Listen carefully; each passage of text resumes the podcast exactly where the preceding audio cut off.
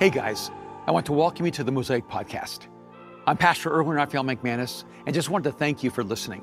In case you didn't know, I just released a new book. It's called The Genius of Jesus, The Man Who Changed Everything. And you can order it today at thegeniusofjesus.com. Well, one of the common catchphrases that you hear in the business environment is never be the smartest person in the room. You ever heard that? And for some of us, it's easier. There's never a real problem. There's always someone smarter than us in the room. For others of you, it might be a little more challenging. You have to work on curating the right room. But what about if there isn't a smarter person in the room and you have a serious problem you have to solve?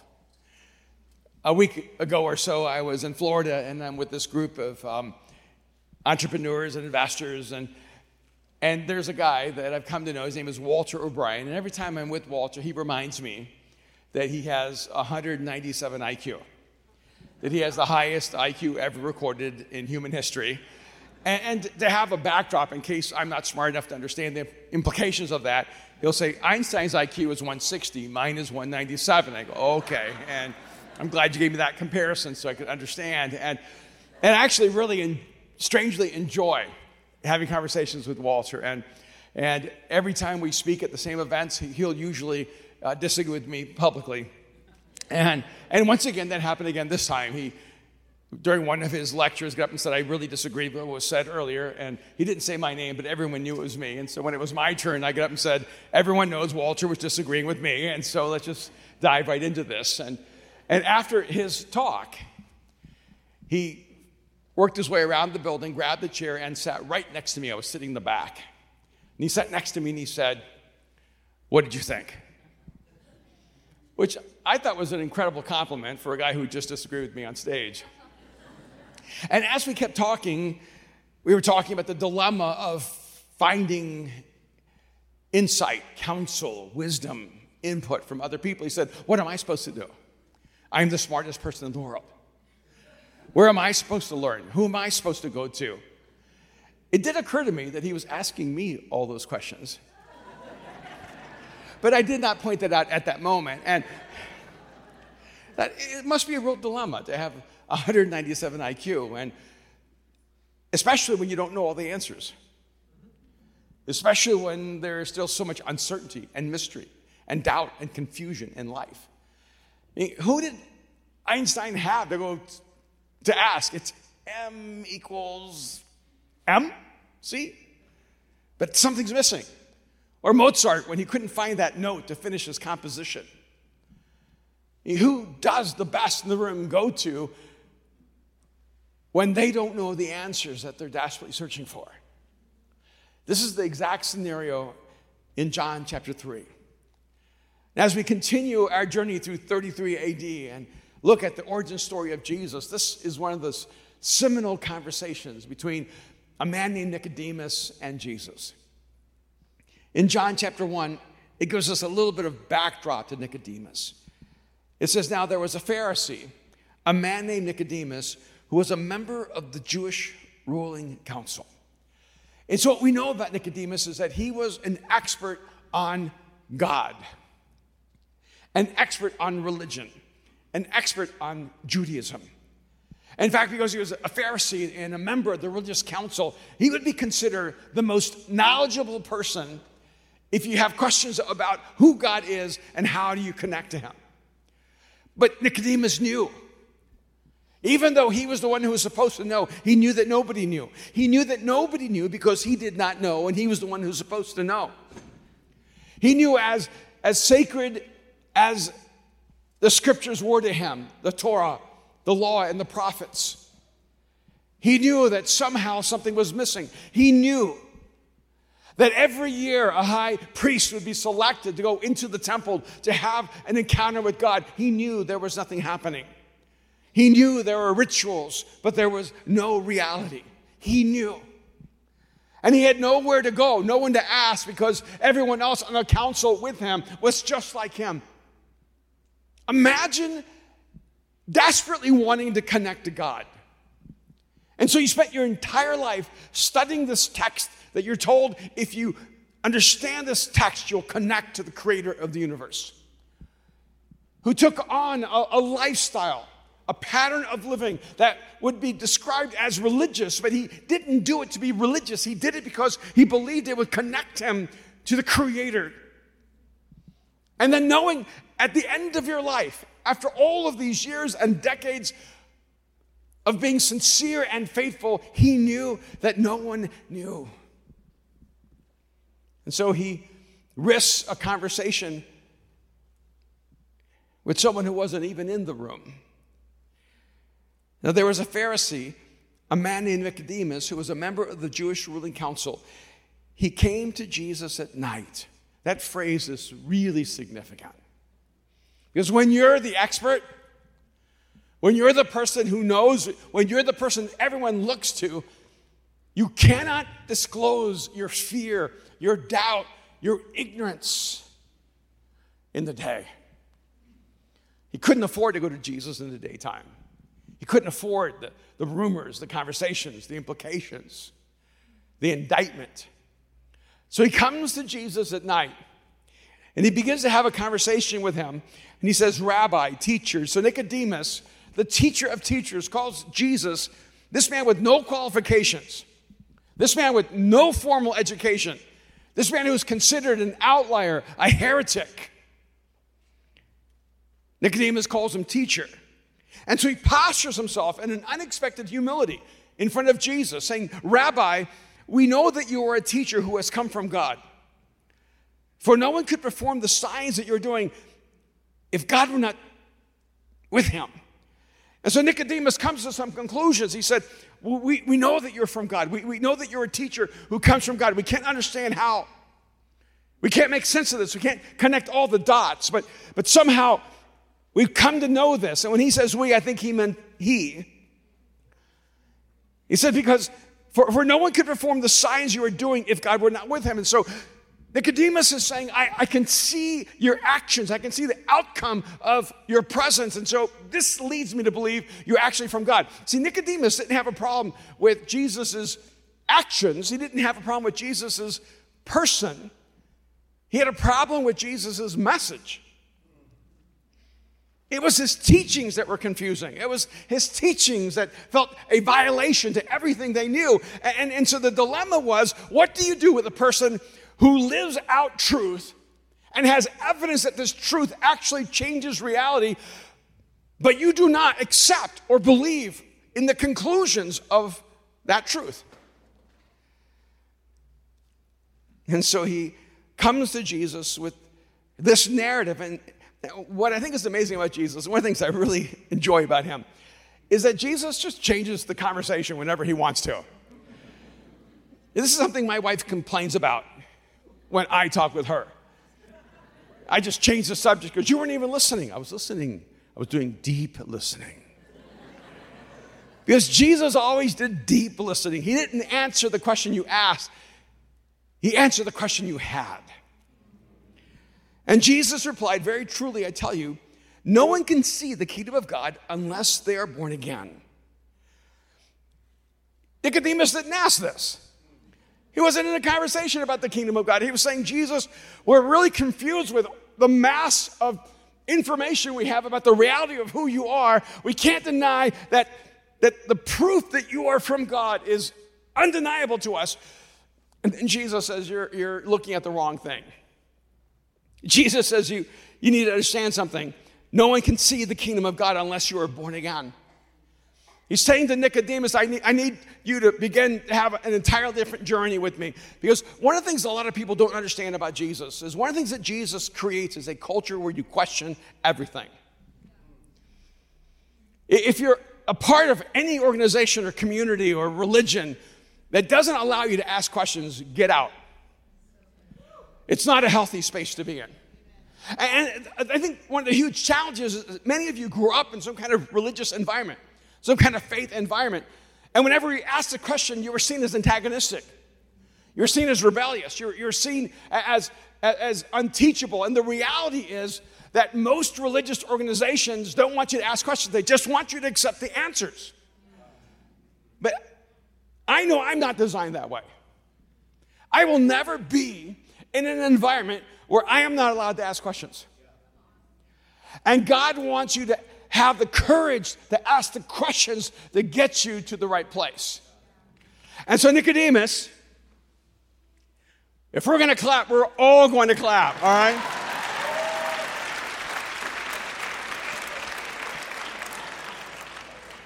So Nicodemus steps out at night, but he has the courage to ask the questions that would violate all the answers he holds dear. And so when he asks the question, Jesus actually doesn't answer the question, he questions the question. I tell you, Nicodemus, no one can see the kingdom of God unless they are born again. What's Jesus saying to him? Nicodemus, I need you to ask a different question. The question isn't trying to figure out how I can do these things. The question is, what is the reality you cannot see that's confusing you because of what is happening?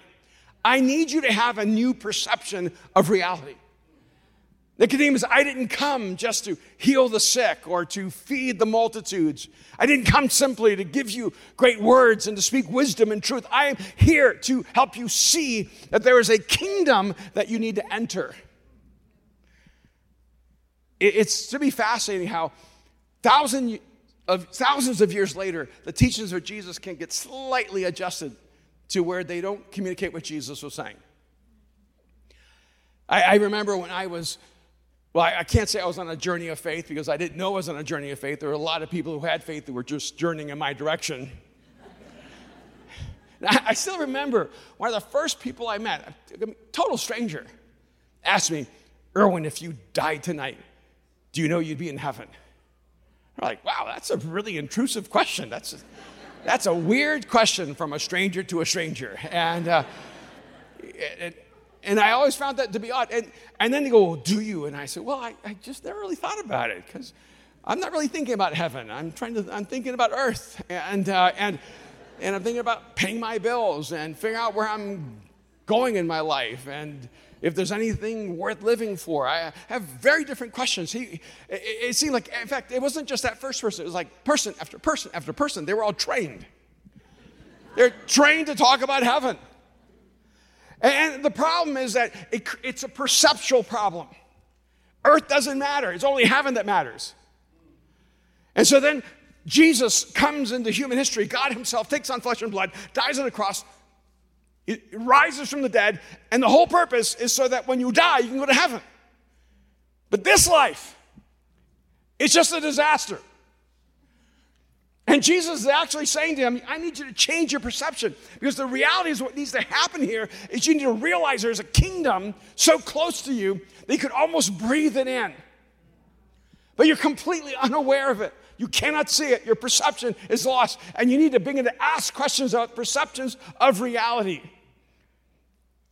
It, it, in fact, one of the things I love about the advancement in science is I seem less crazy now. Science is catching up to Scripture, and it's a fascinating thing. Because the Scriptures have always told us that there, there is this interesting dynamic of almost a multiverse experience.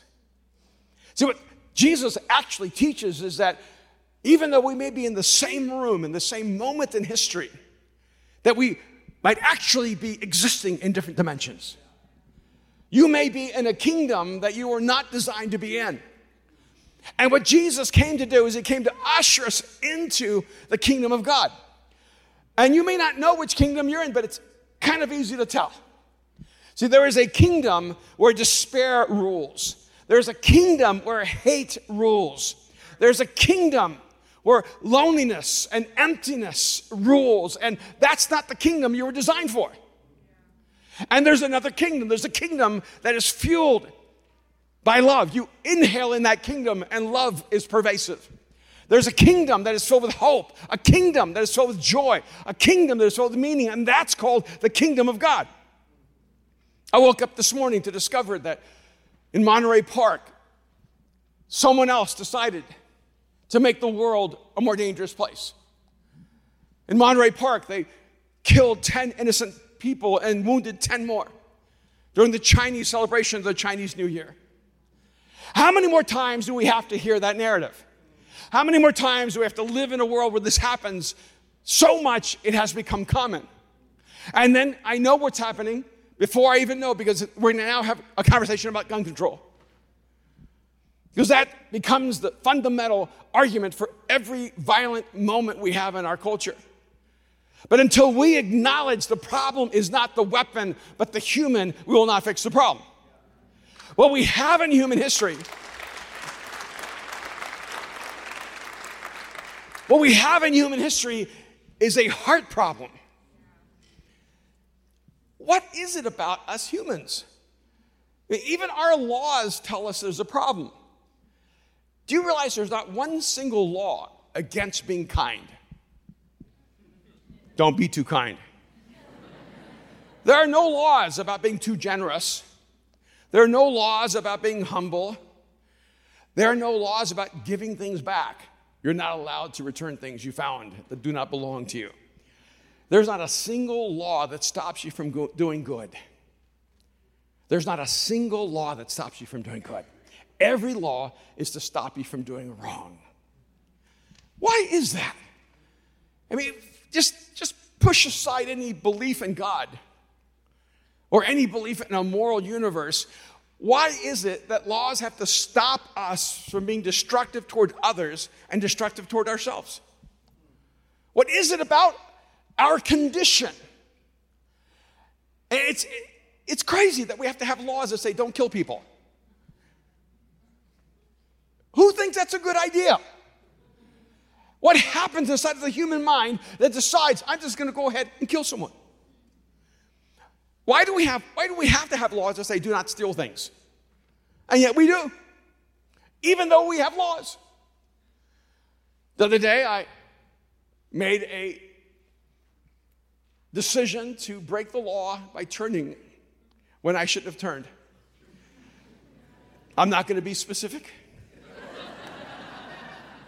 My, I only had one witness in the car. Her name is Kim. She's my wife, so she doesn't have to testify.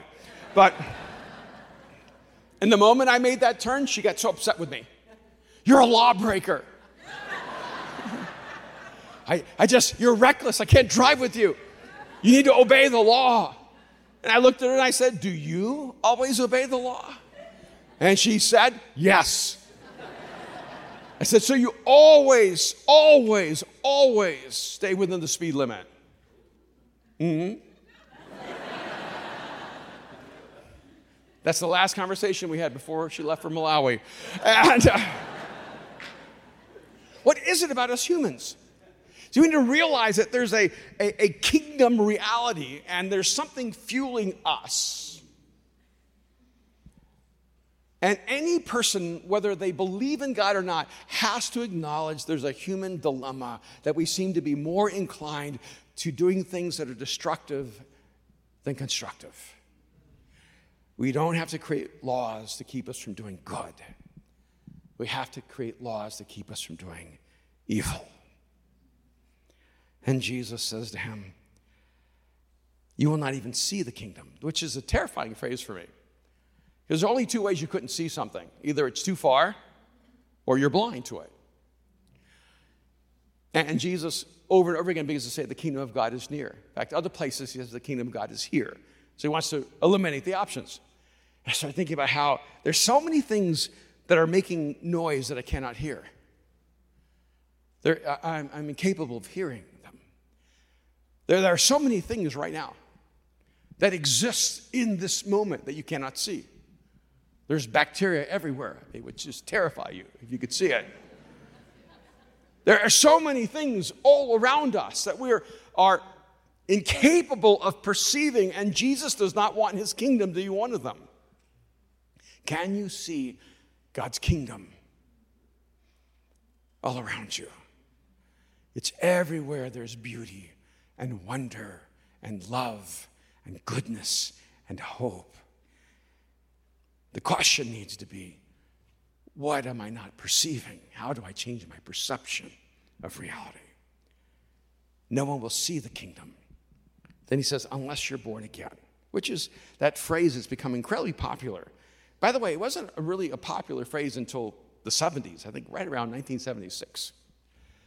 I'm older than a lot of you guys, all of you. And so I remember when Jimmy Carter was running for president. That's the first time I ever heard the phrase born again. I, would never seen it, never heard it, didn't know anything about it. And there was, I think, a picture of him, his face smiling, peanut farmer from Georgia. And I think it was Time Magazine or something, big statement, born again. And that's the first time we ever heard this phrase. And it's become a really, in many ways, a negative phrase. Because it, it was introduced into American culture as a political statement. And it has become a political banner ever since. But actually, Jesus is the one who coined it. Uh, and when Jesus said it, it had never been heard before. When Jesus said it, it wasn't common to the, the Jewish culture. When Jesus said it, Nicodemus was really confused. And Jesus said, I, I tell you, no one will see the kingdom of God unless you're born again. Or even the literal translation means to be born from above. And, and, Nicodemus says, How can someone be born when they are old? See, this is the legitimate next question.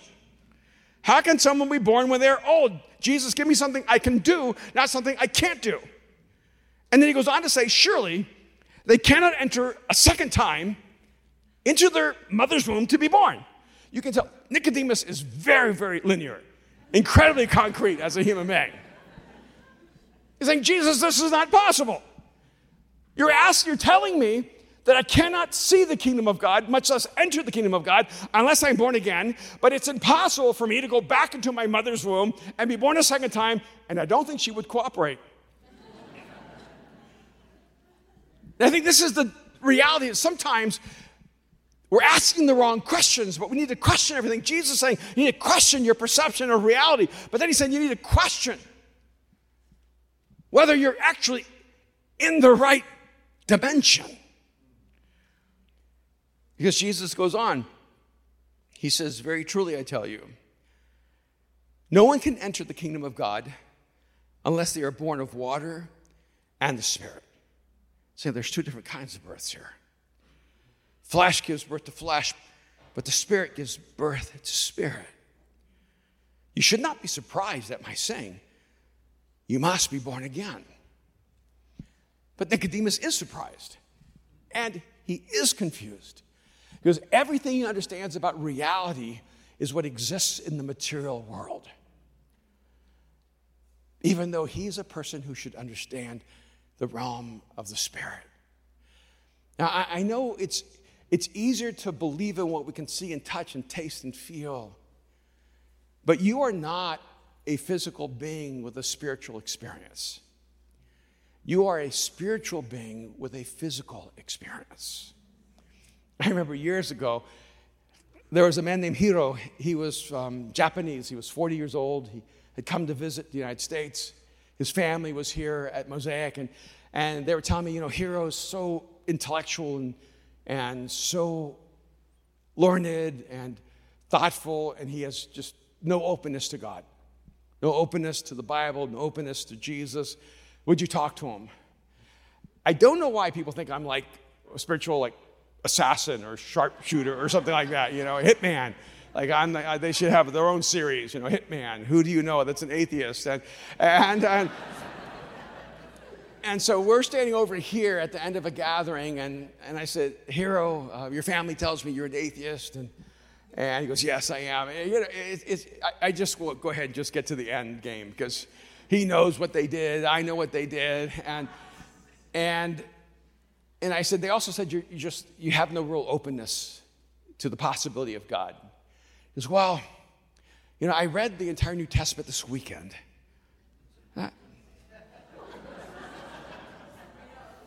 That, might be openness. I don't know. And uh, I mean, I did not read the entire New Testament this weekend, so maybe he's open, and maybe he's more open than me. And, and then he said, And if what I read is true, then I've wasted 40 years of my life. And I said, Well, Hiro, if you understand what Jesus said, and you understand that God has revealed himself in Jesus and he has died for you and rose from the dead, what, what keeps you from trusting him with your life? And I'll never forget his answer. He was very stoic. And he said, despair. That was unexpected. I thought he would say proof, data, science, despair. I said, What do you mean? He said, Well, I would love to have what Jesus describes. So I'll have to wait till the next life. Because he believed in reincarnation. And he said, So even if I wanted, I'll have to wait till the next life. I've already wasted this one. And I said, Hiro, I want to give you a different perspective on reincarnation. What if you didn't have to wait till you died and come back in the next life and hope you could keep this level of consciousness so that you could be aware in your next life of what you now know in this life because you might lose it in the translation. See, see, Jesus actually gives us a way, using his language, to be reincarnated in this life. Right here, he says that you must be born again. Here, what if before you died physically, you could actually be, quote, reincarnated and be born again into the person who now is alive? So I would do it right away. And he did. And what is so to me fascinating is that most of us spent our entire lives figuring out what we should have done in this life. And then looking back with regret, wishing we had another shot. Because this life feels like a trial run, right? We, we, get, we get no practice games, there's no preseason, there's no training before you become a human. This, these are the things you need to know, right? It, it, it's just one shot, one life with the ignorance of an innocence of childhood, not knowing what to do, how to do it, and then you're born into a violent, unpredictable, chaotic, ruthless, damaging world. And you're supposed to grow up okay. You're supposed to grow up and be your best version of yourself. Wouldn't it be wonderful if you could just have a, a restart where you could take everything you've learned in this life, everything you've experienced in this life, everything you now know? Wouldn't it be great if you just flip a switch and go, I'm starting over? That's exactly what Jesus is offering. and. Uh,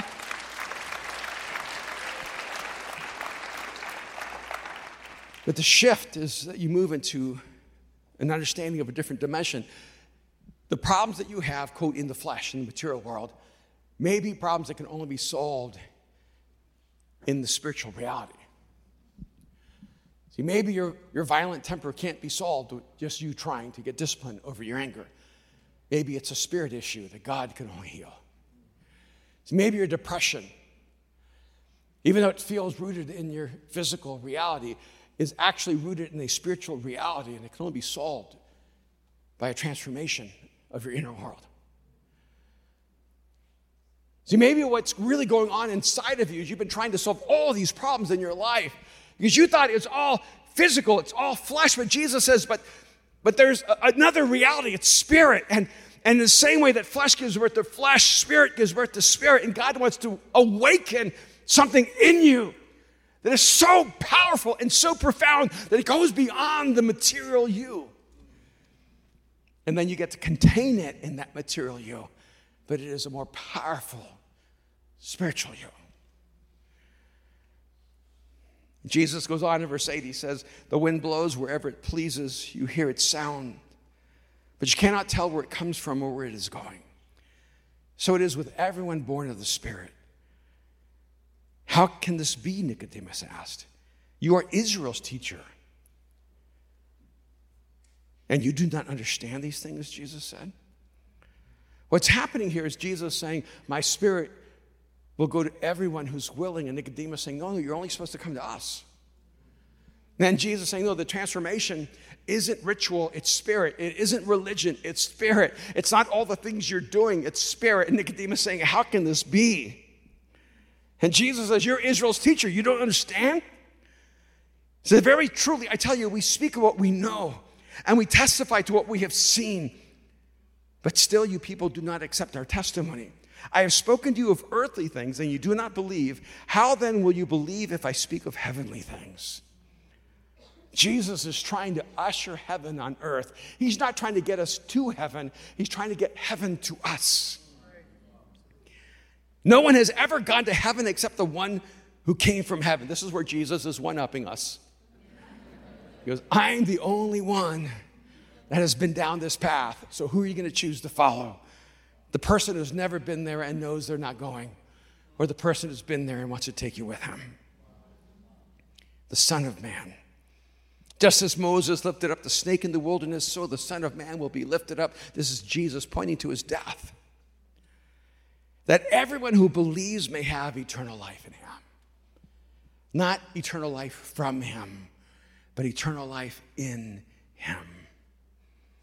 For God so loved the world that he gave his one and only Son, that whoever believes in him should not perish, but have eternal life. For God did not send his Son into the world to condemn the world, but to save the world through him. Jesus is having not only to change their perception and to change their dimension, but he's also having to change their view of God's intention. So let me explain to you who God is. For God so loved the world. Any narrative about God that does not start with God, that loving humanity, is a false narrative of God. For God so loved the world that he gave his one and only Son, that whoever believes in him should not perish but have eternal life. And listen to this For God did not send his Son into the world to condemn the world, but to save the world through him. So, again, last week when I was at this event with all these entrepreneurs and business leaders, they said, Hey, you have to meet Brad. You know, Brad's super successful, but he's an atheist. I said, Great, great. We'd love to meet Brad, you know. And, uh, and, and then poor Brad, they grab Brad and bring him, you know, over, I think the next day. Brad, this is Erwin. And I know they told him, Brad, you're an atheist. You need to meet Erwin. And, uh, and, and I, I feel bad for Brad because Brad seems like a really great guy, really interesting with far more things going on in his life than being an atheist. And no one ever says, Erwin, I want you to meet this guy. He's a huge soccer fan you know, Erwin, this is an amazing guy. Like he's just like a strategic genius. Like it's always he's an atheist. I, every morning he gets a puts it on his forehead, atheist, and that, that's his entire identity in life. But that's that's what happens sometimes. And so we start talking, and he's really thoughtful, and, and I liked him a lot. Really enjoyed him, and and so I said, Brad, if you ever did believe in God, like what led you to not believe in God? And he just started listening all the things that happened to him that stopped him from believing in God. I said, That's, that makes sense to me. I said, But Brad, I just want to know all those things happened to you by people. Like every one of those, you can identify a person who did that to you. Why did you stop believing in God when people were the ones who hurt you? Why didn't you stop believing in people? I mean, I think that most atheists should be a humist. Right? Because every time you listen to an atheist who once believed, they'll tell you everything a human did that caused them to stop believing in God. Well, that, that should stop you from believing in humans or humanity. I mean, you should wake up tomorrow going, I don't believe in humans. I'm not one. I'm a giraffe now. And uh, although there are people who do believe they're giraffes, so maybe that's not a good example, but. But the problem is that every negative thing that happens to us, we end up deflecting that to God. And He just becomes our scapegoat to the real problem, which is us. And so every time I hear someone say, I used to believe in God, but everything that happened to them was because a human let them down, because a human hurt them, because a human betrayed them, because a human didn't come through, and then they stopped believing in God. You know why you can't stop believing in humans? Because you are one. So you can't wake up tomorrow and go, I do not believe humans exist.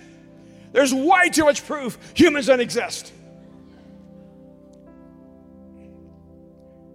It's because we assume God's intention toward us is either indifference or condemnation. And the reality is that Jesus came to make one thing clear God's intention toward you is love. God did not come to condemn the world. Jesus did not come to condemn the world. The reason churches have been condemning humans for at least 1500 years is that humans condemn people. It's what we do naturally. But by the way, I've never heard anyone stop believing in God because of what they did wrong. Wouldn't that be like amazing? Why'd you stop believing in God? Because I'm such a horrible human being. I just lie to people all the time. I steal things whenever I can. In fact, you don't even know what I would do if I thought I could get away with it. And I go, Yeah, I can see why you don't believe in God. No one ever blames themselves and says, I'm proof there's no God. We always blame other people, they're proof there's no God. You know the proof in you that there is a God? Even at your worst, you wished you were better. Even when other people are at their worst, you still end up believing in people when you're desperate. And if you never hear it ever again or anywhere else, I want you to know that Jesus wants you to question everything because when it sounds wrong about God, it is probably wrong about God. But God wants to change your perception, the way you can see a new reality, a kingdom waiting for you to enter it. God wants to change the dimension in which you're living. He wants you to stop living in this physical world trying to solve every problem. He wants you to be a spiritual being that affects every material thing in your life. And by the way, is there anything less material than love? When people say, I can't believe in anything that isn't material, that isn't physical, that isn't science, that isn't real, Love is so ethereal. Love ruins you. Love makes you mad, makes you crazy. Love makes you make choices you would have never made. Love will cause you to risk your life for their sake. Is that insane? Love will alter all your priorities in the entire direction of your life. And love is this non material essence that connects humans together and I am convinced love is the closest shadow to God. Love is like God's shadow. When you experience love, God's standing there, standing over you, waiting for you until you understand God's intention towards you. You will always resist Him. But the moment you understand God's intention for you is good, He intends the best for you, He intends that you live he intends that you love.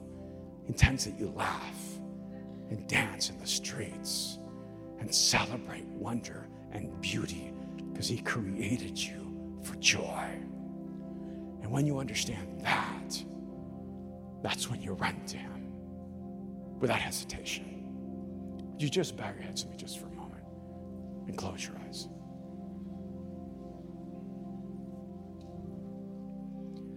Maybe you've been running from God because you didn't know who He was. If you could just see how much He loves you, if you could just feel for one moment God's affection for you, if you could just understand the value He created you with, you would run, run, run to Him with open arms arms held high. Pick me up, carry me. Jesus did not come to make your life a little better, He came to transform you, to change you from the inside out. If today you are tired of running or resisting or holding back, and you are ready to put your trust in Jesus, to follow Him, if you're ready to cross the line of faith, I want you just to pray with me right now this simple prayer Jesus, I give you my life. Right now, just tell him, Jesus, I give you my life.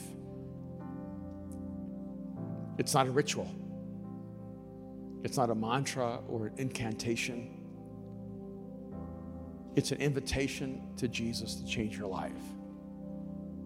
It's an invitation for relationship. Jesus, I give you my life. Right now, just tell him.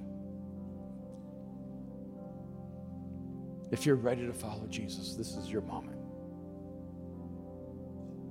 all the forgiveness you've ever wanted, all the freedom you've ever longed for, the healing that has eluded you, the courage that you need to live the life that He created you to live. It's all waiting for you in a relationship with Jesus. If right now your prayer is, Jesus, I give you my life, I just want you to hold your hand up high. I want to see you and I want to pray for you. Beautiful. Don't hesitate. Put it up high. Don't be uncertain. Right now, this moment. Beautiful. Beautiful. Father, I thank you for every man and woman who in this moment has opened up their life to you. For every person who's crossed the line of faith and put their trust in you, Jesus. I pray that you would wrap them up in your love and let them know they belong to you. That today is a defining moment, that they move from death to life. They move into your kingdom, your kingdom of light and love. And I pray, God, that they would know that you will never leave them or abandon them, that you'd fill them with such expectation of their future, that life would be a gift to them. We thank you, Father. And we pray in Jesus' name. Amen. You'll just thank God for all those who responded to Him right now. Thank you so much for joining us on the Mosaic Podcast. I want to encourage you to take the message you just received and allow it to go deeply into your soul. Let Jesus do the deep work that only He can do. A special thank you to everyone who gives to Mosaic. Your sacrifice makes this podcast possible and creates life change all over the world. You can be a part of spreading this message around the world by going to mosaic.org/give. You can also subscribe, rate, and share this podcast with your friends and family. Thanks again for listening. God bless you.